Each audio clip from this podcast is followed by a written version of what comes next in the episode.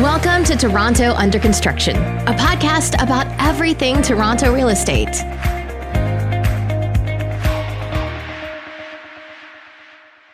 Welcome to Toronto Under Construction, a podcast about everything Toronto real estate. I'm your host, Ben Myers, Bullpen Research and Consulting, consultant to the stars. We have another guest host today, but this time another lender, Joel. Say your last name. Apostle. Apostle. Yeah, close. You're on what side of the business at Cameron Stevens? origination. Origination. Debt, origination. Debt origination. All right, perfect. So bringing a little bit of a different flavor from Steve. You know, not much of a not, not as not as crazy as Steve, but still More bringing well-rounded. m- much more well-rounded Yeah. for sure. So. Well, someone that is also very well rounded is Robert Baron, and he is the sponsor, along with BCGI Baron Consulting Group, an executive search firm dedicated to the real estate industry. Since 1995, Robert Baron and BCGI have completed over 1,000 searches on behalf of developers, investors, occupiers, and lenders across North America. Their scope includes acquisitions, development, asset management, finance, corporate real estate, and board directors.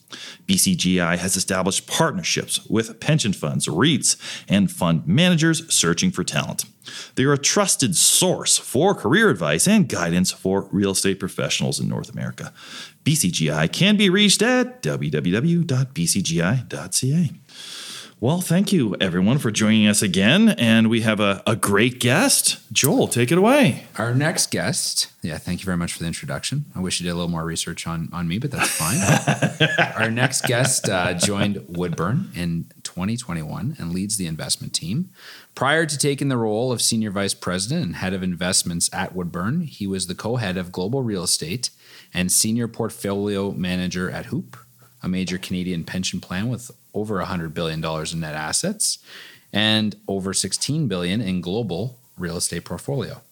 Uh, prior to HOOPP, he worked at Brookfield Financial and also Avison Young.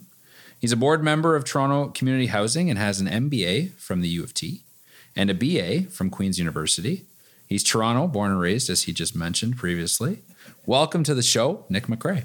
Great. Thanks for being here. Th- to me. Thanks for having me. Yeah, thanks. Thanks, happy I Nick. could make Well, it out here. We, we pre- appreciate it. So let's let's take it all the way back. We like to uh, discuss a little bit of our uh, um, you know our guest career. So it's it's 2005. You are a leasing associate at Avison Young. How did you land that gig, and uh, and what were you doing uh, at the time? How did you how did you decide that you wanted to be in the real estate game? Yeah, maybe I'll, I'll rewind it just slightly. Uh, born and raised in Toronto, as mentioned, went to Queen's University. Really, my main occupation there was playing rugby and uh, uh, associated events. And when I finished school uh, with a politics degree, had aspirations of maybe being a sports lawyer. LSAT's corrected me of that pretty quickly and uh, went to Plan B. playing rugby at the time, one of the major sponsors of our club was a residential real estate agent, and uh, I didn't have anything better going on, so joined him. Realized very quickly I hated residential real estate uh, for a whole bunch of reasons, whether it was you know really targeting your friends and family for for listings or working you know evenings and weekends uh, as well as the day in terms of hustling for listings. But found i liked the real estate part. And without a business background really the only avenue to pursue real estate was leasing brokerage where really with a university degree a suit and a tie and uh, a willingness to cold call you, you had a shot and uh, and a desk. And spe- landed at Avison Young. Great company, great culture. Uh, the people I worked in the bullpen there are, are lifelong friends and, and friends in the business, and we've all sort of gone different directions in real estate, but stayed super tight. So I'll always remember my time there. But realized reasonably quickly within a couple years, leasing was not the area I wanted to focus on. Learned more about investments and became really engaged and interested in that. And so looked for opportunities to to participate in that part of the market uh, landed a role at Brookfield Financial, which uh, is now rebranded as Sera Global and spun out of Brookfield. Uh, but essentially, it was a capital markets uh, property brokerage group. So, really advising clients, mainly outside of Brookfield, on property brokerage, debt equity, debt raising, equity raising, and that was sort of my really my introduction to institutional real estate.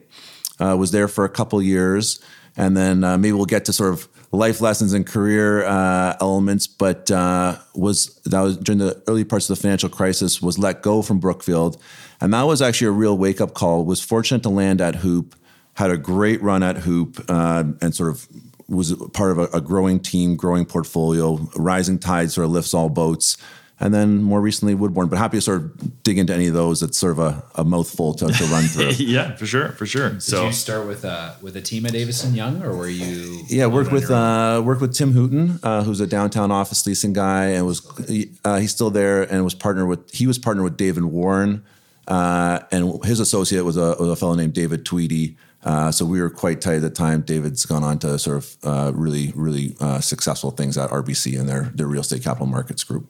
Interesting, interesting. So you're you're spent 12 years at the uh, Healthcare of Ontario Pension Plan. Um, you know, tell us maybe you can tell us a little bit uh, about some of the projects you worked on there, and, and and how HOOPP was involved, and and and maybe even how involved the pension gets in the actual real estate development or ownership. Yeah, great, great compound question there with lots of elements to it in terms of Yeah, we- trying to remember. we can, we you can go in many But, different uh, ways. you know, to, to kick it off, uh, when I joined HOOPP, it was uh, early. It was the start of 2009. The fund was about 28 billion. The real estate portfolio was two or three billion, and there was four of us in the group.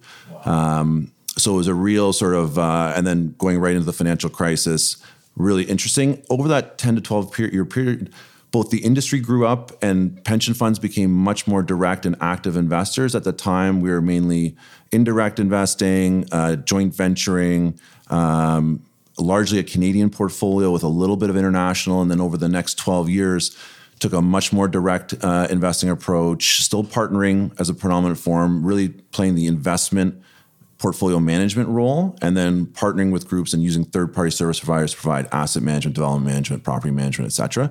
And then growing the international portfolio, when, when I left, it was roughly 50-50, uh, but on a much bigger pool of capital, 16 billion, as, as was mentioned in real estate, and 100 billion in, in the fund. So really tremendous growth over 10 to 12 years. The team was 16, 17 people. We built out some more capability. So really fortunate to be a part of that growth and, and some great projects along the way, whether it was uh, One York Street, which we uh, were with partnered with Menkes, which is a two million square foot mixed use complex with 800,000 square foot office building being One York and um, two, two condo towers, which were separately uh, managed and owned by Menkes and, and their other partner uh, of about 1,300 units and then 150,000 feet of retail.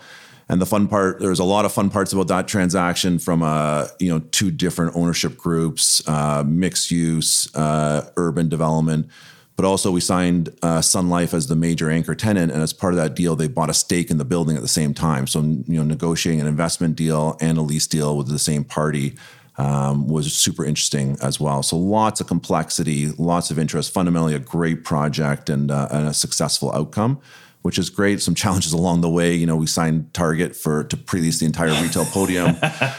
they decided not to occupy after we built the space, uh, which was super God. helpful. Um, but uh, you know, with uh, with our partners, Menkes was really able to to create solutions there, and ultimately a grocery store, a Winners. Uh, Second City is just open there as well now, so a real cool uh, spot, and uh, full credit to the Menkes team for delivering an awesome project. Wow. Yeah. Yeah. I was pretty disappointed. We had a we had a Target over near me, and I was like super excited. But I think like any any person that had gone to Target in the United States and went into the Canadian version was like, "Where's all the cool stuff that we love from the U.S. Targets? Why is none of that stuff here? Right? Why are the shelves empty? Yeah. yeah. That's really yeah. hard to sell stuff. And at HOOPP, we also had their head office in uh, Aero Corporate Center in the in the airport corporate center. Um, so that was uh, that was also a fun challenge in terms of suburban office and a big footprint. Now that was that was a phenomenal building in terms of uh, newly developed. Uh, had sort of all the LEED accreditations and just a high quality uh, office environment. So ended up being successful outcome leasing it to PointClickCare uh, and Pepsi. But uh, but that was a bit of a a bit of a tough one for sure. That's great.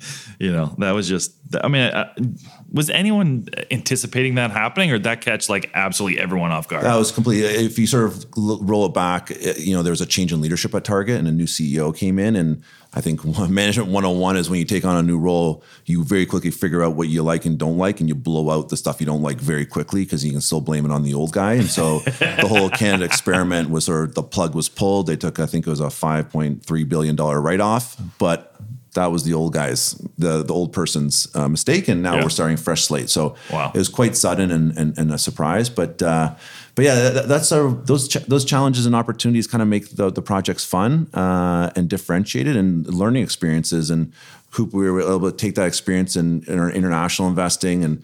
We were involved in, in some really neat sort of repositionings and, and developments in, in the UK and in, um, in in continental Europe and the US, et cetera. And so that that sort of experience in your backyard real estate is a local business, but there's lessons to be learned. There's there's uh, consistencies. There's uh, elements that are really transferable across markets. Yeah. And, how um, how do you ultimately decide what the you know the the portfolio is geographic wise? Is it is it okay? We definitely want to be ten percent Europe, ten percent United States, or is it just hey, whatever good deal comes in, and we can see if that fits within our our mandate? Yeah, that's a great question. I had the privilege at HOOPP. Uh, there's really sort of two phases of my time at HOOPP. One under the leadership of Michael Catford, and one under the leadership of, of Steve Taylor. And Michael Catford was that that that sort of ladder of great real estate mind, great deal maker, really understand the fundamentals, had done every role in, in the business. And so we really assessed deals and opportunities within the market context, the partnership context, and really were trying to grow the portfolio with great, great projects that we can then build a high quality portfolio.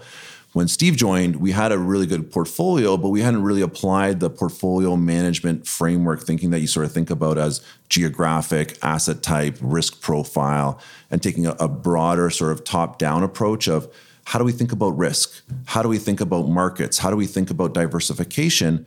And real estate, like unlike the public markets, can't just change it on a dime. But what we did was sort of build a plan for three years and consistently reassess the plan as the market changed, as our portfolio changed, as, as the competitive landscape changed, but fundamentally moving towards something that we believe would generate the most uh, reliable outcome for the fund around attractive return, but also diversification, stability, income profile, et cetera but we'd approach it sort of eh, from a tactics perspective, you know, doing the work, like doing the research, looking at the long-term trends, looking at the historical performance, looking at volatility, and then thinking uh, about some of the macro overlays of, you know, if you start as the world is your oyster, how do you eliminate things? Because you can't do everything all the time, and so we took a view of what was investable, what could we research, where did we have tax, currency, challenges that we could sort of eliminate to narrow the scope. And so that fundamentally meant we started with North America and Western Europe. That's two thirds of the global institutional real estate market. That was plenty to chew on. Now, now HOOPP is taking it to the next level of Asia and so on. But you got to sort of build incrementally because you can't get it all at once in the private markets. It, it takes time. It's built on relationships, individual deals uh, over time. Interesting. That's What asset like what asset class did they did, did HOOPP first specialize in? So, so it was always relatively diversified, but um, I, I think we took the most credit for being relatively early in industrial. We always had a big industrial portfolio, and that was really on the back of we thought it was higher yielding, we thought it was less volatile, it was less capex. Uh, it was kind of easier to understand, like single tenant, and so we built an industrial portfolio relatively early. Got into development of industrial relatively early. And, and I'll be very quick to point out what we got really late was the residential. Like so, you know, no, we don't have we didn't have a perfect scorecard, but we were late to the residential game for a whole bunch of reasons. But industrial, I think that was the we were up to sort of thirty percent industrial, which in the early days that was considered really unusual from an institutional pension fund perspective. Usually, you're sort of back then heavily office and retail. Those are the institutional asset classes. Those are the big assets that um, you know long-term uh, leases with anchor tenants, whether office or retail, covenants, uh, CBD locations, hard to replace. Uh, center of commerce for the consumer, retail for the for the business, the office, and so those were sort of the pillars of the institutional portfolio from you know early 2000s to, to 2010 call it the financial crisis was really the wake up call for residential where it was the only positive returning asset class and that really put it on the radar for institutions and then industrial with e-commerce really spiked that where it transformed from thinking about it as like a manufacturing sort of, I don't want to say dirty asset class but intensive to you know e-commerce large distribution sort of plugged in like almost a you know transition from retail to, to e-commerce as you think about the, the distribution of goods. And in the UK, they actually call their their uh, their sort of um, power centers. They call them uh, retail warehouses. So you can sort of like you know, see the see how they think about it. It's, it really is a shed. Uh, it's a it's a warehouse with you know some signage on the front and parking out front. Yeah. Interesting. Interesting. Well, uh, I guess that's a good segue into uh, into Woodbourne uh, uh, in terms of you know the ramping up of of residential. So so I know Woodbourne is is definitely like under the radar for a lot of people that uh, that might be listening to this podcast. We get pretty good listenership from you know people in the industry, but even you know students and uh, and people that want to get into the industry. So obviously I've I've known Jason for for ten years or so at, at least, and and he was a one man show and kind of out there uh, talking about rental when no one else was talking about rental. So so tell us tell us about how you ended up at Woodbourne and and what they do and kind of uh, you know a U.S. based company in Canada expanding rapidly. Maybe give us the whole whole spiel. Sure. So maybe I'll start with Woodbourne and then get to sort of how I got involved. Um, so it's, it's sort of uh, you said ramping up quickly. I sort of think of like a overnight, a twenty year overnight success story uh, in the sense the business being around for twenty years. Originally an American business. The original founder of the business uh, had a, has had a number of businesses over the years, all real estate related, largely U.S. focused. Um, did a mobile park home roll up, IPO'd on the New York Stock Exchange, had an apartment uh, strategy in the US for a while. The last iteration uh, prior to sort of what we are today was a, was a real estate hedge fund so really public markets focused. And as the as the sort of uh, origin myth goes, uh, was investing in Canada really as from a U.S. perspective, underrepresented, under researched, and and sort of better value. And was spending time in Canada in the early 2000s, and sort of the view was, where are all the new apartments? This is an institutional asset class in the U.S. It's got institutional capital, development uh, for apartment rental. I don't see any apartment rental here. How is this? Be the demographics are good he he uh, met up with Jake Herman, who at the time was investment banker at uh, either HSBC or Desjardins. I can't remember which one he finished with. Um, but at the time, he was showing him opportunities in the public markets, and, and Jake's got a family uh, history in in the real estate and apartment business specifically. So was able to sort of explain the dynamics of Canada at the time, which were really it's a condo market. It's not for it's not rental. All the rentals full. All of it's you know sort of owned by multi generational families. They were built in the 60s and 70s you really didn't have to do much because they're full all the time. Rent control sort of capped your upside, so really you're sort of managing your expenses lower to create more more more value. And and TJ Hyman, the, the founder of the business, and and Jake basically took the view that new rental was inevitable in Canada, and it's a question of when, and they should raise some capital to do it. So. Um, the again, as the story goes, uh, they went to some of their key investors in, in, the hedge fund, were able to raise a pool of capital of basically a private equity fund to invest with a residential opportunistic tag on it in Canada, and then this is sort of 2007 raised 125 million ish. Those investors were were uh, funny enough Blackstone, BlackRock, and Fortress uh, because wow. they were investors in the hedge fund. The hedge fund was successful they then leveraged that those relationships uh, to start this this pool of capital. In the early days, it was sort of it was apartments, it was manufactured housing, it was seniors, it was sort of anything with a residential feel to it. So that was fund one. At the time, partnering with operators, developers, really sort of being an investor in that. Sequentially, and then over that time, we've raised uh, sequential private equity funds, each a, a bit bigger. And also over that time, we've grown our capabilities where we continue to invest with developers we also partner with developers, from a development uh, perspective, we also built out a management platform called Rhapsody, and bring that to the table. And then we'll we have the capability to do it ourselves as well. And really, the view is we're an investor first, but we have these different capabilities within the firm to execute depending on what the situation is. So really, we're looking for the best investment outcome. And the way I think about it is these are tools in the toolbox. We can partner with a developer. We can bring if it's a, a, great builder or a condo developer and they don't have the management platform and they need the sort of the rental expertise, we've got that. Or we can do it our own, you know, situational dependent. So we're active across Canada. Multifamily is probably our biggest uh, vertical, but we're also one of the largest investors and managers of student housing, as well as uh, with our partner seniors housing as well. And then within our opportunity fund, we have the opportunity to, to, to, invest in anything that sort of fits the return profile. So within that, we've we've done a little bit of self storage development and a little bit of small bay industrial as well. So we've got some flexibility, but the theme is Woodbourne is a, a private equity real uh, residential real estate investor, developer, manager across the spectrum. Interesting. Interesting. Is the is the focus more on the multifamily side, or do like when you're looking at a site? Are you are you looking objectively at also like condo potential, or is it is it more? So we, traditionally, no, we have not been a condo developer. Mainly, like hasn't been our skill set expertise. Like we've got now a 17 year track record in apartments, And so that's really our go-to because we understand it well, we can underwrite it well, we understand how you lease it up, we understand how you manage it, we understand the expense ratios really well. We've now, as we've grown, got involved in some larger sites that either are too large just for rental in the sense of it's too much absorption for rental, or it just makes sense to have mixed tenure between ownership and rental. And so we've now uh, added that to the mix, but I would say that's only as part of a bigger project. We, we still want rental to be the lead element because that's sort of what we know best, and that's where we can add value and also manage risk best, as opposed to um, there's lots of really sharp condo investor developers, and, and we just haven't done enough, I would say, to be sort of competitive or, or have an edge in that space. But in a bigger project where you need a rental component and it makes sense to have condo, that's that's sort of ideal where we can we can sort of partner and, and lever our expertise in that regard. Interesting. Interesting. When probably about 15 years ago, I, I did. I worked on a study for uh, when I was working in a company called Clayton Research with uh, CMHC, and they were trying to understand why there wasn't more rental development in Canada. And right, and so I'm I'm calling you know rental apartment developers across the country, and you know you go up to Halifax, and the you know, the guy is a a land developer and he builds it and he owns it and that's the only way they could possibly make it work because the rents were know, at that time, a dollar a square foot and 85 cents a square foot, right?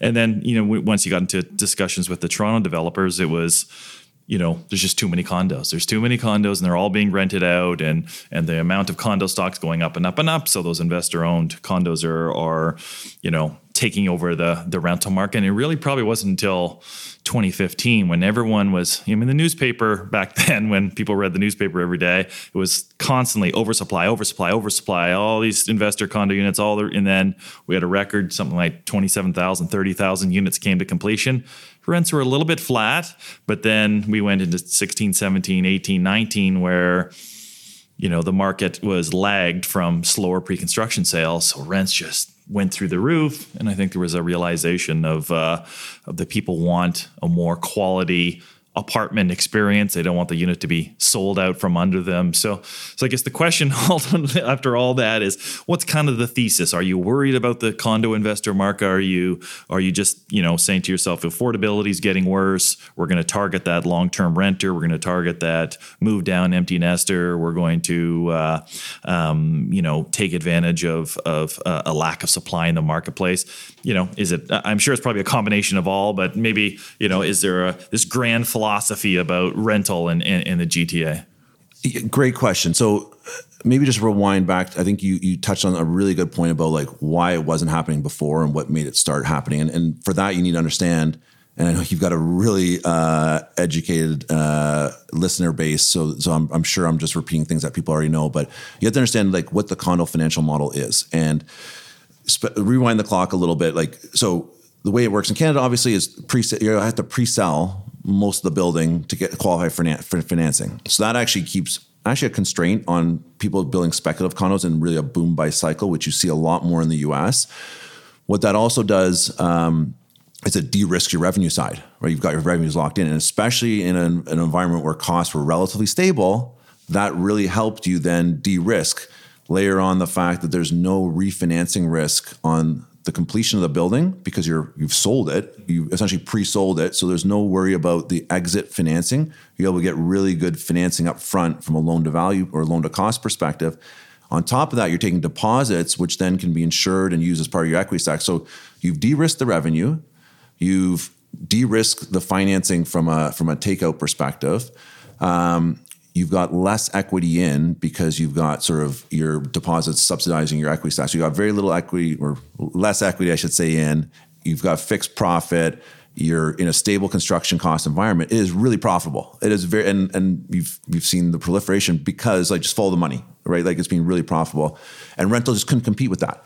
What's changed, and I don't think it was the oversupply per se that that changed. I think part of it was just like a psychological shift of for the longest time the view was you couldn't get more than three dollars a foot in rent and at the time cap rates were were higher. And so the higher cap rates you know divided by the the lower rent didn't it didn't make sense from a valuation perspective. I think it's a little bit of the chicken and the egg. Like nothing was worth more than three dollars a foot right? Nobody was building anything that was worth more. So you didn't have the evidence and the institutional you need an institutional investor to invest in the projects because of the higher equity requirement. You couldn't it wasn't 10% it was 30% you had to raise. Then you had to get a bank to give you a loan and you had to provide a significant balance sheet because they had to refinance out at the end because you weren't necessarily selling it. So you need the institutional investor, and the institutional investor needs data and needs research, and, needs, and it didn't exist. And so you had this like issue of like there wasn't enough research or, and data points to show that it was worthwhile doing. Then nothing was done, and and it becomes this this virtu- uh, this uh, vicious circle. What happened then? I think you saw rents continue to climb. The fundamentals in Toronto continue to be impressive as it relates to low vacancy rates, the lease up condo rents were going up. Um, it is the, the proxy for rental supply because there wasn't any meaningful rental development. So, so now you got the conditions where cap rates are coming down, cost of borrowing is coming down. Institutional investors, as I mentioned earlier, the financial crisis highlighted the return profile possible. In you got diversified tenant base. A terrible year in occupancy is ninety percent. Office buildings are zero. Industrial buildings are zero. The cost of holding an office building empty is costing you 30 bucks a foot because between property taxes and op costs and, and, and so on. So residential sort of all of a sudden for stability looked good from a financeability with CMHC started to look good. You started to see the condo rents, the quality of condos has also increased, and you're starting to see higher rents in those units. It was justified, higher rents on your pro forma. So all these things came together where now all of a sudden uh, rental starts to make sense. So Woodbourne did their first rental project development in 2012. So maybe a little bit leading that 2015 timeline, but it was just a big part of it was based on its views from seeing what's happened in the US and just the growth in rents. The other element here is we're very conservative. So when we think about growth, like anything more than two and a half percent, and you get heart palpitations, especially especially in the institutional world where again it's very data driven. And you know, if you really take the theoretical approach, it, it, sort of always has to tie back to inflation, and inflation was low. So how does something grow faster than inflation for a long period of time? It's hard to reconcile that. The answer is the supply and demand dynamics of the micro level support it in terms of vacancy is tight and more people are coming, and therefore supply and demand means rents should go up. So Woodbourne's got an overall thesis around uh, the rental fundamentals being exceptionally good. The current fundamentals are one, two percent vacancy, like essentially close to zero. Um, you got the you got the population growth story, which was a real story before COVID when we were bringing in three hundred thousand people. now we're at five hundred thousand people. Yeah. Like yeah, over the last year, it's it, obviously some of it is is is related to there being a period of non, but uh, of, of no immigration. But it was eight hundred and sixty five thousand yeah. over the last year. so so demand side is compelling, and then just importantly, the supply side. So thirty thousand units on an absolute basis, that sounds like a lot. But on a relative basis, it's flat over the last 10 years and the population is growing. So as a percentage of inventory, we're actually going down in terms of new supply. We also know with, between the greenbelt and notwithstanding recent news is a constraint on growth. But the biggest constraint, in my opinion, and people complain about zoning, and, and that is an issue. The biggest constraint is just the labor force. There physically are not enough people to build more units. So even if more units get approved, even if we finance them, both hard things to do in this environment. There still isn't the people to build them. So that's a that's a structural issue that I hope we solve, but that's a multi-year problem to solve. So you got demand side, supply side, and the market today is tight. So make the argument today supply is not flat, it's it's down. And, and we really actually think about from a rental perspective, we actually think about the housing uh, sector in as holistically because our main competition generally isn't actually other rental it's the, buying a condo or choosing home ownership.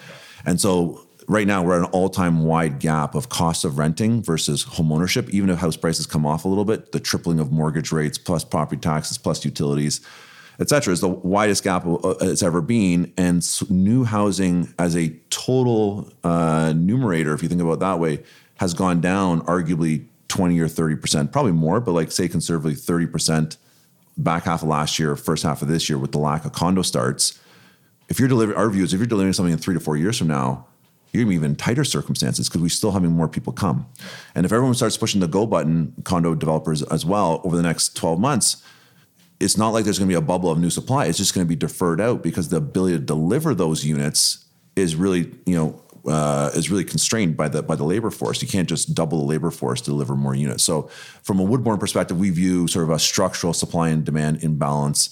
You know, growth is going to be elevated. We believe for for a significant period of time. We could debate what that means. Is that very high, high, or medium high? But directionally, we think it's going going a certain way. And that another big question today is valuation.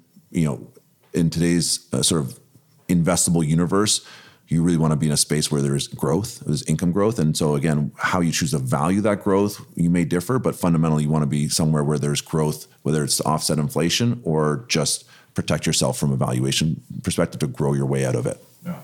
You you touched on the on the on the financing side and the capital stack on the multifamily versus condo. Um, you know, when your goals and your your objective obviously to to drive returns for your fund do you look at like how do you look at financing these pro like do you lean into CMHC or is that because it's I you know you're not putting out a ton of funds is it not as beneficial for your fund? Yeah good, great question. So fundamentally we're trying to solve for a return a return and risk equation. And so we have a return target within our fund which you know we're taking development risk. We, we want to earn a return that's that's fair for that.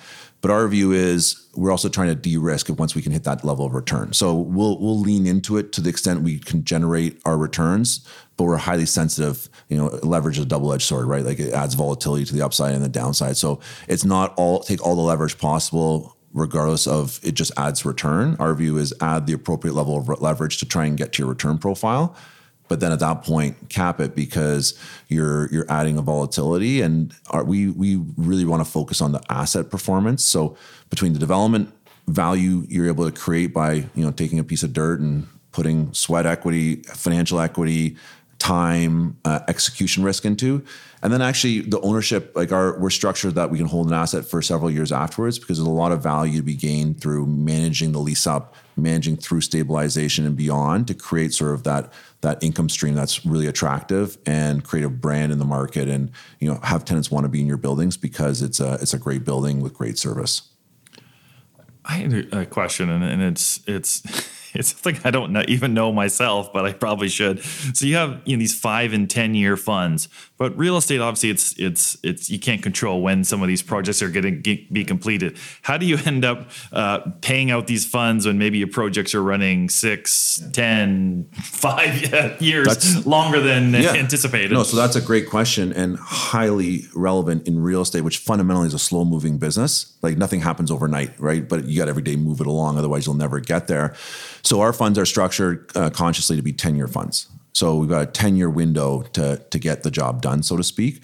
Then we think about what our investment strategy is. So our view is we're we're not best placed to take zoning risk. It's not our expertise. It's also from a timing perspective, probably the widest variable in terms of two-year rezoning turns into a four-year rezoning or or longer potentially. There's some horror stories out there from much longer. So our view is we really want to be engaging when either zoning is achieved or within arm's reach, and it's more maybe a procedural element to get there.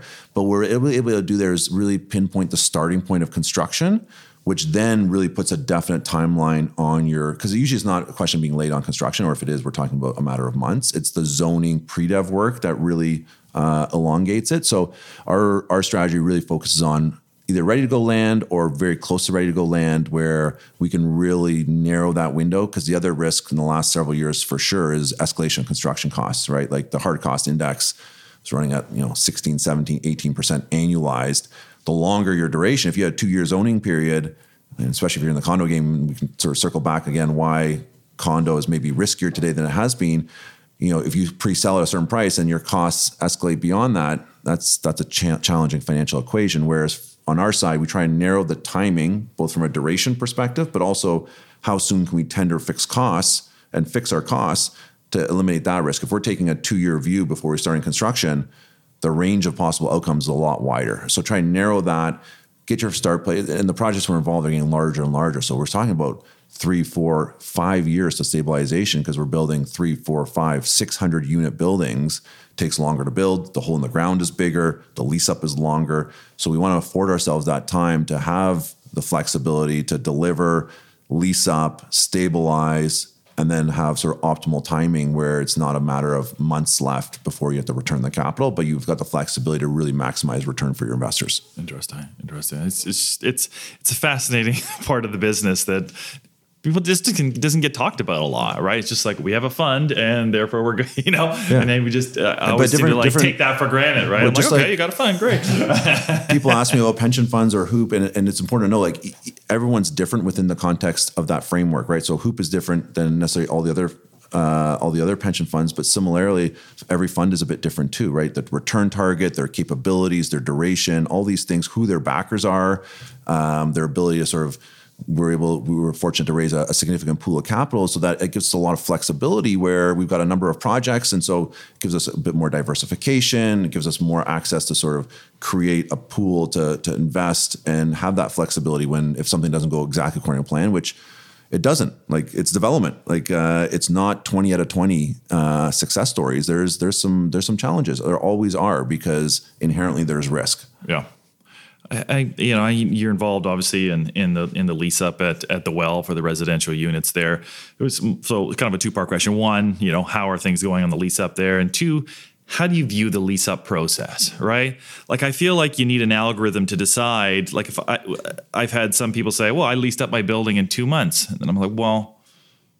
Maybe you should have had higher rents, right? Yeah. Instead of leasing it up that quickly, right? Versus, um, you know, maybe taking too long, and then you've got your units competing against units that people are leaving from a one-year lease. So I'm always kind of interested how, uh, you know, a property manager goes about setting the rents to get the optimal lease up to maximize the revenue over that that period. Great, great question. And I think I've already warned you about compound questions. So let me answer the first question first. Uh, how's the well leasing going? Great. But the second part of your question I think is really interesting.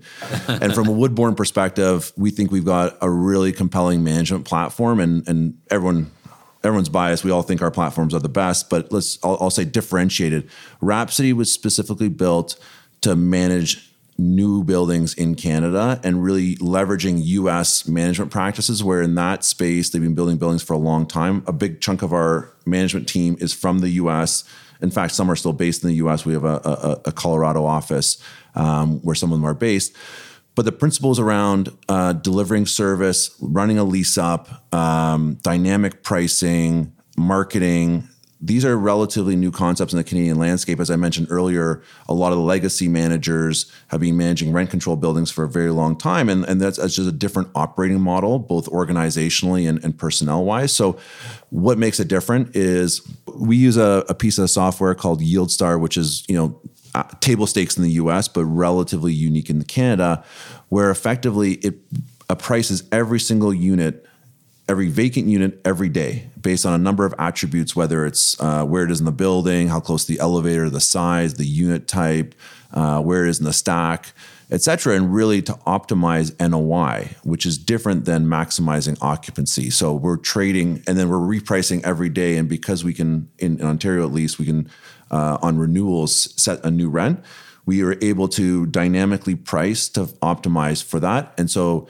it is using, and then our asset managers are, are, are, monitoring it and making decisions along the way, but it's backed by that software, which is effectively an AI tool to support that. Now, the lease up process itself is a bit art and a bit science. And Rhapsody now in Canada in the last six, seven years, I think they've done it's 17 or 18 lease ups across the country, which we think is uh, I don't know definitively, but I think that's sort of a, a market leader in terms of number of, of, of, of buildings leased up. And what some of the elements there are, you know, you'll have a development pro forma, you'll have an average rent, and you have evaluation based on it, and an IRR, and whether it's refinancing or sell. A lot of developers hyper focused on hitting that number, and so they'll start trying to lease at that number and, and build momentum. You really, our view is, you got to start below that and create momentum and create tension. You don't have pricing tension when you've got 100% of availability. So you, and then week by week, unit by unit, you're monitoring and you're monitoring what you have available and you're constantly tweaking. You want to build that momentum. And then really you got strong pricing power, sort of 70, 80, 85%, where then you're sort of really getting to where you want to be and, and hopefully above that to then average out at your number. But then it takes a year or two really then to optimize that NOI because of that process. And so, you know, it's a bit of a nuanced approach. Um, and to your point about renewals, you really want to get the bulk of that leasing done the first year right? So you're on you're on the clock to deliver that because then you're into your renewal cycle and then you're competing with your, your renewals and it, it varies pr- province by province and, and, and so on because like in in BC there's there's rent control as soon as you're done the building and you take occupancy. In in, in Quebec, you get a five year window of no rent control. Then rent control kicks in. And in Ontario, we've got no rent control on, on, new buildings. So we vary our strategy province by province, and also just the local market dynamics and the size of the building and where it sits in its competitive scale. All these elements play a factor. Um, but fundamentally, like it is an expertise. You don't just snap your fingers in doing it. Like Rhapsody's, I don't know, 160 people, and we're leveraging our portfolio in the market. We're we're looking at real time data. We're using the algorithm, et cetera, to really maximize performance. Um, taking it back to to the well, um, with regards to well, it's such a dynamic, it's an amazing project, one of the biggest in the in the city right now. Um, I wonder if you can comment on on how you guys got involved and also what it's like. You're working with such a dynamic group. You've got RioCan, you know, I guess the kings of of retail. You've got Allied specializing in brick and beam. Um, and also Diamond Corp is the Diamond Corp. other Tri- ones as well. Doing the Yeah, doing the, well. the, the the condo. So Yeah. So so I'll rewind the clock a little bit, and I've got sort of an inside outside view. It, it was before my time at Woodbourne, but uh, it was obviously a very well known transaction in the market, and so I, I sort of had a view from HOOPP, and then obviously being on the inside now, I can I can sort of uh, share some of that perspective. But um, RioCan, and Allied, and Diamond Corp bought the site from the Globe Mail. Uh, it required a substantial rezoning. They they did that. That was a, a multi year process. I should know the exact timeline, but call it multiple years, three, two, three, four years. Someone can correct me for sure on that. And they achieved the density, the they achieved the the the, the permitted uses they wanted. And at that time, Diamond Corp, uh, and I don't know intimately their business model today, but I think back then they were a bit more focused on sort of the rezoning entitlement work, and that's sort of their their main value. At that time, they wanted to exit because they weren't didn't want to participate in the development and RioCan and Ally being commercial uh, landlords, retail and, and office, obviously, there was substantial residential density. So they wanted to bring on a, a, a residential partner to help build out the whole site. So a formal RFP brokered process was was run. That what made it really interesting is until that point, uh, whenever a REIT was selling density, they would typically sell highest bid wins. Condo, you know, frankly, always wins. Like usually there's a 20, 25% margin on a like for like basis between condo and rental. Um, I'm use a benchmark. The difference in that process was RioCan and Allied decided they wanted rental to be part of the the, the package because they were going to own the commercial, the, re- the retail, and the office long term. They felt to make that an integrated community and sustainable. They didn't want just a for sale community. They wanted a rental community and a for sale for a dynamic, mixed, truly mixed use, long term sustainable project by putting that requirement on, all of a sudden, Woodbourne, who'd been an advocate for for rental, and we'd been sort of working with the REITs to convince them that instead of selling for a one time pop on profits on selling a condo site to a developer, instead develop rental, take a little less upfront profit, but then own a durable income stream that the public markets are going to reward you for for many many years. That sort of fell, you know, that that wasn't sort of an easy message to receive.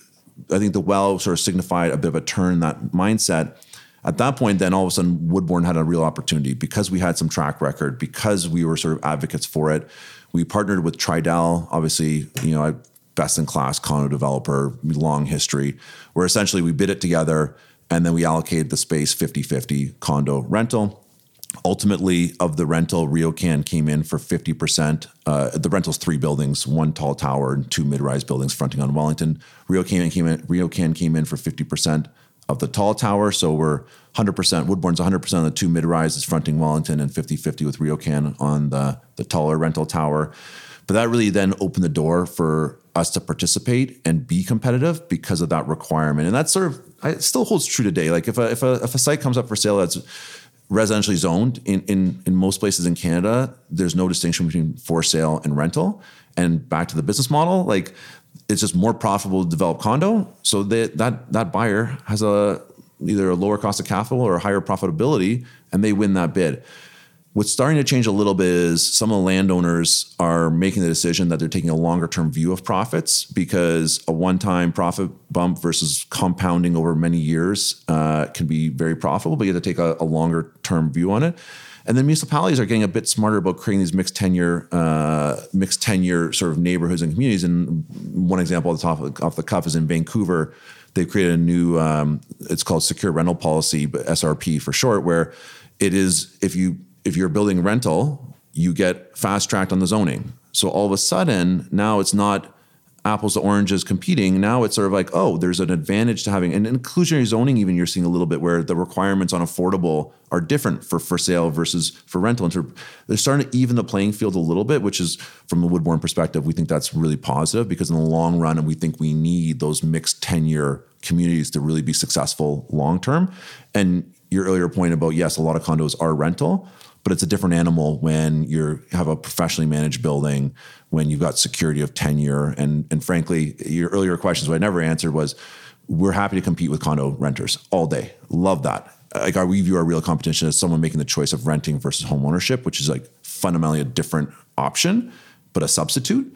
Whereas if someone's uh, comparing contrasting our rental property versus a, a one-off condo unit with a, a mom and pop landlord, we're happy to take that comparison all day, and we'll we'll win our fair share based on service, quality, security of tenure, quality of the amenities, uh, a whole bunch of those types of factors. So. Um, yeah, that that the well we think was it was a definitive deal for for Woodbourne. We're an under the radar company in general, notwithstanding I don't know, we've got five or 6,000 uh, new built multifamily units in Canada. We've got one of the top two, three largest student housing portfolios in Canada with 5,000 beds. We've invested in, I don't know, 23, 24,000 apartments over the last 15 years. But we've always, we've partnered with people. We've been in the residential space, which until recently was, was actually, you know, the fourth asset class on the institutional radar. But the well was a turning point, both I think for the rental sector and for Woodbourne. Um, and then also we, have grown uh, from in terms of our capital raising and our involvement in the number of projects we're, we're involved in. Interesting, interesting. So so prior to pandemic, so obviously prior to you being at at Woodbourne, I gave a gave a presentation to a number of your your investors at uh, at a real estate event, and I was I was actually really impressed by the quality of the questions that were being asked. Right, you know, I'm going through some some pretty in depth data that uh, that someone might that might only be an investor in a project as opposed to someone that's that's operating in it might not you know have the full the full goods on. So, but the the question really is how much you know are you getting in front of those investors today? And and what are they what, what's their number one question? What are they asking you? Like hey you know about about your business and, and about the market. Yeah great question. So uh, i mentioned a little bit earlier like our original capital base was was very us centric because the company was american. That's where our investors were coming from in the previous iterations of woodbourne. So we've always had a heavy uh, capital raising element in in the us more recently we've been raising a lot more capital in europe. And um, and ironically, the least number, but a growing number in Canada. Like ironically, like in Canada, we again under the radar. Not everyone knows us. Uh, and we've had really strong investor support globally. So we haven't had to really, we don't really wave the flag around and, and market a lot.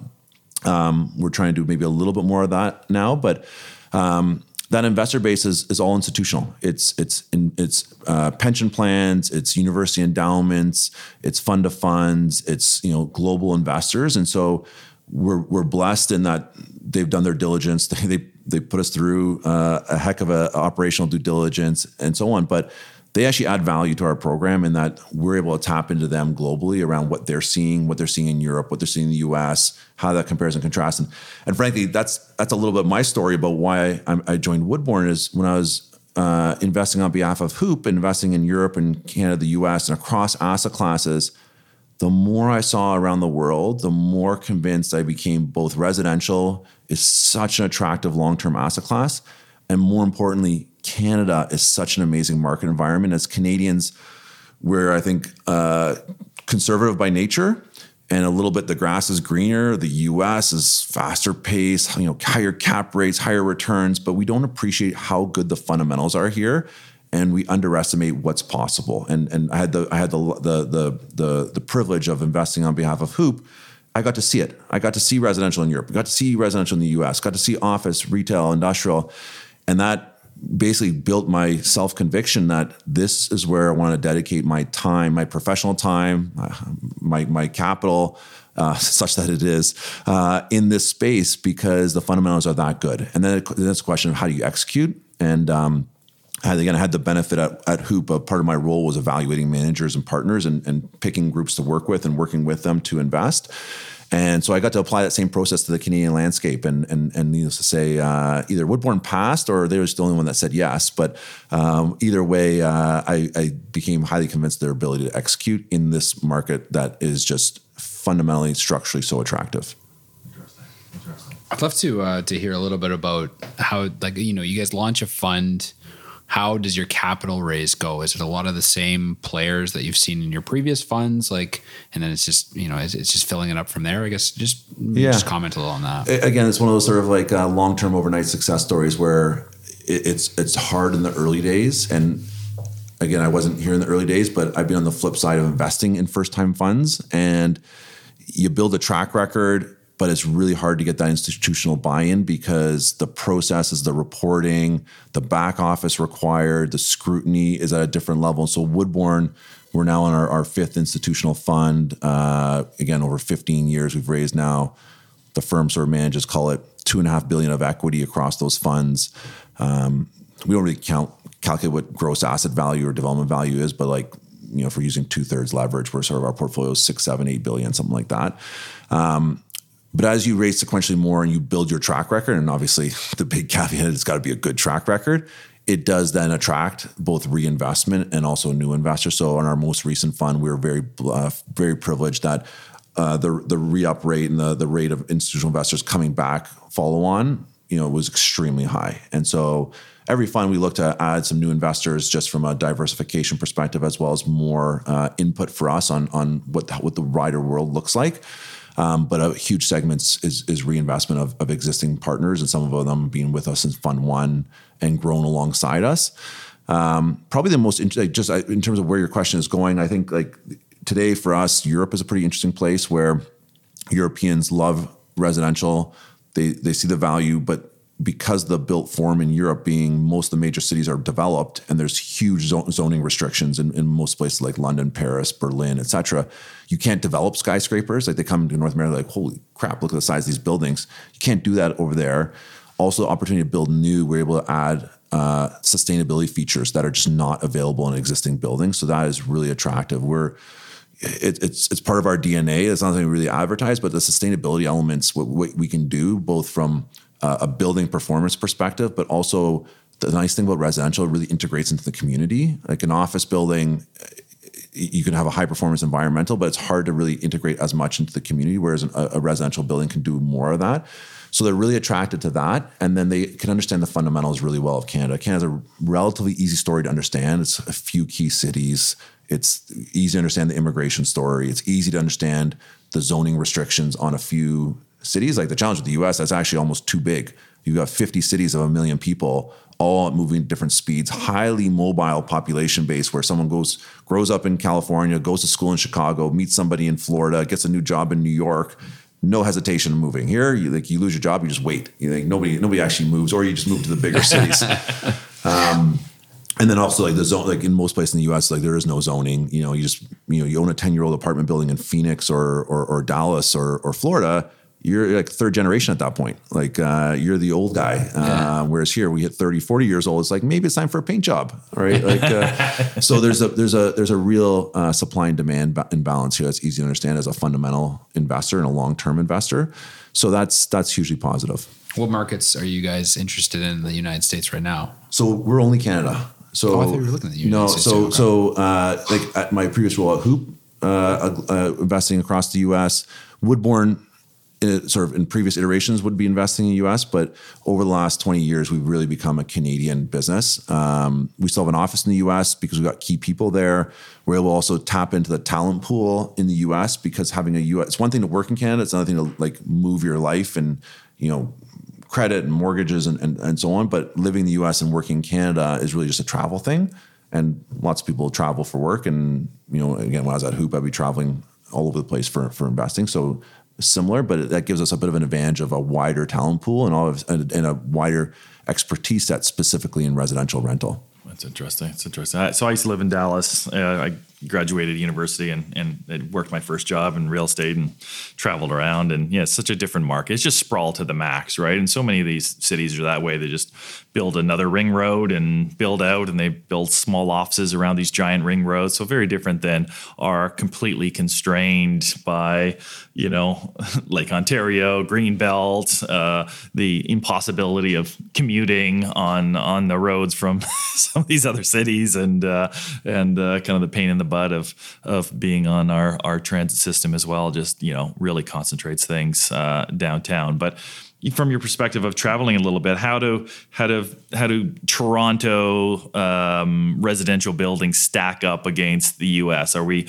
are we getting there in terms of uh, in terms of because they always seem to be ahead of the curve because they've built so many more multifamily uh, buildings. How, how, how are we stacking up now, in, in your opinion? Yeah, so so great great question. I think uh, the two answers I would give is we're catching catching up fast. Like you know, bearing in mind there are no twelve year old buildings in Canada right? They're either under 10 years old or 40 years, right? So like considering we've only been building for like eight to 10 years, really five years. Like uh, if you look at sort of who's got the new build experience, again, we, our first one was 2012 and most other groups started in 15, 16, 17. So there's not much that's been delivered yet in, in a practical sense. And I mentioned earlier, I think we've done 17 or 18 lease ups. Like that, that, that's a significant proportion. So with that in mind, the buildings we're building, I think are very high quality the the sustainability elements that we're building to are are leading edge in that regard.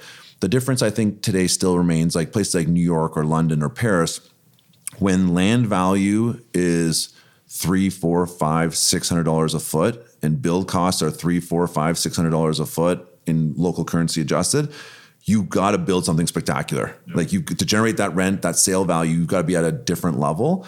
And so we don't, we're not there yet. Um, but it's also a function of like there's so many of those more markets, a wider range. The stuff we're building in Canada, I would say, is better than a vast majority of the stuff in the US, but there's still pockets where it's at a different level because you're able to achieve those higher rents and those higher sale values that are just not, we're not there yet today. Like the the average rent in, in New York six dollars a foot and like five thousand bucks gross, right? Like that. We're not at that from an average perspective, but everything costs more, right? So so that's I think the bit of the trade off. But when I think about the quality of the design, the qual the, the level of sustainability, the certifications we're able to achieve and we're targeting, we are we are very advanced there, and partly because I think both regulatory and our institutional investor base is saying we want these and we believe it's we have to do it to I hate to use the word future proof because you can't prove the future, but more about to have a highly uh, compelling, attractive asset in the future, it's got to be a high performance sustainability asset. And that's firmly established in the commercial space where you're not going to buy something that doesn't qualify for LEED as an office building. And, and RBC or TD is not going to lease something that's not you know LEED certified.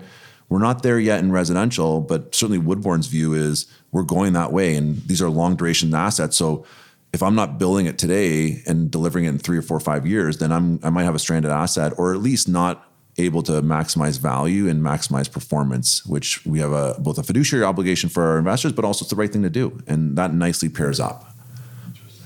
So when you when you look at like each building and the the quality of build, like how much you're going to spend on construction, how much you're going to spend in like an amenity space, how much you're going to spend in the lobby, does that vary I guess by fund, by building, by location? Like, how do you weigh that out when you're looking at a, a potential build? Yeah, it, it's uh, it's it, the, the the the the criteria is really around the location and who your customer is. Like, we start off with who's the customer for this building and what are we delivering for them and that then speaks to design amenity package rent expectation etc and it's got to be a package deal of understanding so there's a big difference between the building that we've got in liberty village and a building we're, we're building in suburban montreal where it's maybe a bit more cheap and cheerful good value clean you know high quality but not a ton of amenities not the highest level of finishes because it's priced appropriately for that market where it's an attractive value proposition versus downtown Toronto where you want to achieve higher rents, you're competing with condos, you're competing with other new new rental developments, you got to drive a higher standard. So first and foremost, it's it's the customer and and what you're trying to achieve at the project level.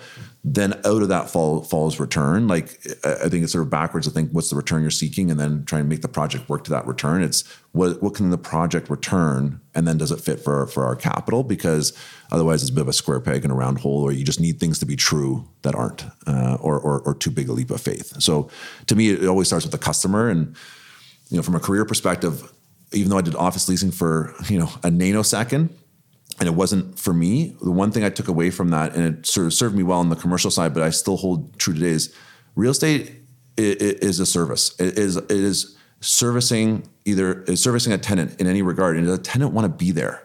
Right. And that to me is the key value proposition. If a tenant wants to be there and wants to be there in the future, you got a great asset. Uh, it, and that speaks to location, speaks to design, speaks to management, all those things. If the answer is no, Like doesn't matter how you design it, doesn't matter you know where it's located if the tenants don't want to be there. And so asking like to me, I've always, I always sort of started with that fundamental question: Does a tenant want to be here? Because like you're building the building in service of that, right? It's it's not like a beautiful building will lose a ton of money if the tenants don't want to be there. And um, I don't actually know if this building did lose money or not, but like I think of the Gherkin in London, which is sort of like the the round sort of pickle shaped uh, building, and you walk it, it's like a round floor plate for an office building. It's like not good. Like, it's like really hard to have an office there, really hard to sort of plan, etc. And so, you know, starting first with like can you know does are you building something a tenant wants? And whether the tenant wants or knows it or not is a different question but in the future you know is it something they want to be in? Because if the answer is yes that goes a long way to creating a good value proposition. Interesting. Well we're getting close to our our time with you but i would uh, be remiss if i didn't ask an interest rate question. So you know you're starting construction in in one environment you got your construction loan is are you arranging the permanent financing at a certain rate at at at the future or are you just to the wind for what this you know this this this permanent financing will be at the the project how does maybe give us a little bit of an explanation how that, that yeah, whole process works? it's works. a good question so you got some options there in terms of uh, using swaps derivatives to sort of hedge that that risk I would say in large part, like we're pricing off the forward curve. So we're, we're thinking about like the duration of the time we're going to have that construction financing outstanding. And we're thinking about what that forward interest rate curve looks like and underwriting on that basis. And obviously creating some margin and, and so on. But generally, we're letting it float with a view that um, we're, we're seeing an increasing rental environment as well. And so and then carrying the budget uh, to support that as it relates to um, you know uh, reserves and, and, so on. But really taking a view where we've got a diversified portfolio in all of our funds, and so it's really we're able to sort of mitigate that risk somewhat by having a variety of projects at different stages. And so uh, the cost of hedging that, especially in a volatile market, can be really expensive. And so listen, these, these, it's hard to get these deals done. Like, is there's no slam dunks, and so you're sort of scratching and clawing for as much return as you can to make it viable. Um, so we're we're always looking at the trade off, but generally we're taking the view between uh, pricing in enough contingency, looking at the forward curve, having the reserves, and looking considering a diversified portfolio that will will will, will be open to that risk. Interesting. Interesting. Well, we, at, at the end of each show, we have what's called the rapid fire section. So we hit you with uh, 10 quick questions. They're really looking for, you know, one, two, three, five, 10 word maximum responses to it. So I, I think a few guests have blown through that uh, that yeah, maximum. Yeah. So I'm glad you see you you listened to a few shows. So that's good. So you know, yeah, some people just they cannot just give a one word answer. And then and our you know, Steve, the usual uh, host, always wants people to explain something if he doesn't like the answer to it. But uh, so let's uh, let's let's jump right in. You want to go take the take the first one? Yeah, uh, Joel. Uh, do you support the 15 minute city concept? Yes. I have no idea how. Sorry, I'm going to blow it. I'm going to blow it up myself. It's just so funny to me that this is a controversial topic. I don't want things close to me. That's you urbanist scum. okay. True or false? The Ontario Landlord and Tenant Board needs to be overhauled. Yes, for everybody for for everyone's account. Like I, I'm not sure anyone's satisfied, which maybe that's the definition of a good system is when everyone's pissed off. But uh, I think it could be better. Uh, tenants have rights that need to be protected, but conversely, there's also uh, tenants that that take advantage of the system. So uh, I, I, think there, there could be a better system and, and really more about accountability and efficiency. If you were forced to put all of your investable capital in stocks or real estate, which would you choose? Well, there goes my institutional portfolio management mindset. But um, I knew I had to get that one. In. It's like you had to choose one or the other. No, it's uh, listen. I, I, sort of vote. You vote with your feet, and uh, I'm part of a, of a private business where I've got to personally make capital contributions to to that uh, to our investments uh, as well. So I'm all in uh, for sure. Nice. Okay, so there's a movie that you really want to see. Are you going to the theater or are you streaming it via pre-release at home? Uh, my I, I would I love going to the theater. I would love to say that I would do it. I just don't think I would do it. Like it's life's busy. I've got three kids. We're running around. Um, I think from an efficiency perspective, I would sit at home. But I, I, I I can't wait for the day when I can start going back to the theaters. I do like it. Is Toronto's vacancy tax going to do anything to No. improve housing affordability? Stupid. That's the right answer. Okay. Inflation is caused by too much money and too few goods. What is a better way to get rid of this excess cash? Higher taxes or higher interest rates? So I think it's actually a little bit more complicated than that. Uh, but I'm pretty sure we don't need higher taxes. So uh, I think it's the it's the other answer. Higher Um, rents, but it's probably a little bit more nuanced than that. Give me a high level guess. How much can you get a percentage basis for an identical unit in a PBR project versus a condo for rent?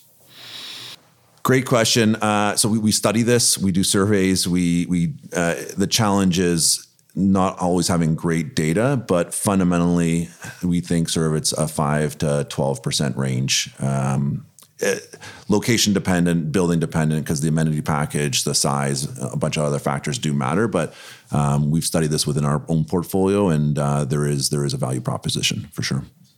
That's interesting. Um, kind of asked that one. So, uh, is rent replacement a good policy? Yes, I, I think it's a good policy. I think um, you know you taking and this I like I'm really involved with Toronto Community Housing Corporation where we're we're trying to rebuild the the affordable portfolio for the city of Toronto, and um, we need to maintain that affordable stock because the stuff that we're building in the private sector has to be higher rent because of the economics and because of the cost to build. So I think we should be looking for opportunities where we can continue to add back uh, those affordable units. Now, whether there's a follow-on question around employment, like having to replace office space. That's probably a different answer, Yeah. but but the rental replacement, I, I do think is a good thing. Um, could it be improved? Probably, but on a principle level, yes. All right, last This one. is, do you- this is a very Ben question. Are people that live in 3,000 square feet and larger single family homes that are against developing the Greenbelt hypocrites? That feels like a leading question. I think I got a punch in the face if I say anything other than no, other than yes. Well, I appreciate it. I appreciate you being on the show. Um, if someone wants to find out about Woodbourne, where do they go? Uh, you can visit our website, which was built about 25 years ago, uh, which is in the process of being revamped. But uh, yeah, Woodbourne, uh, it- we're, we're, we're online, uh, etc. Perfect, perfect. Well, appreciate you being here again, and uh, it was a great conversation. Thanks for having me. Appreciate Thanks, it. Nick. Thank you very much.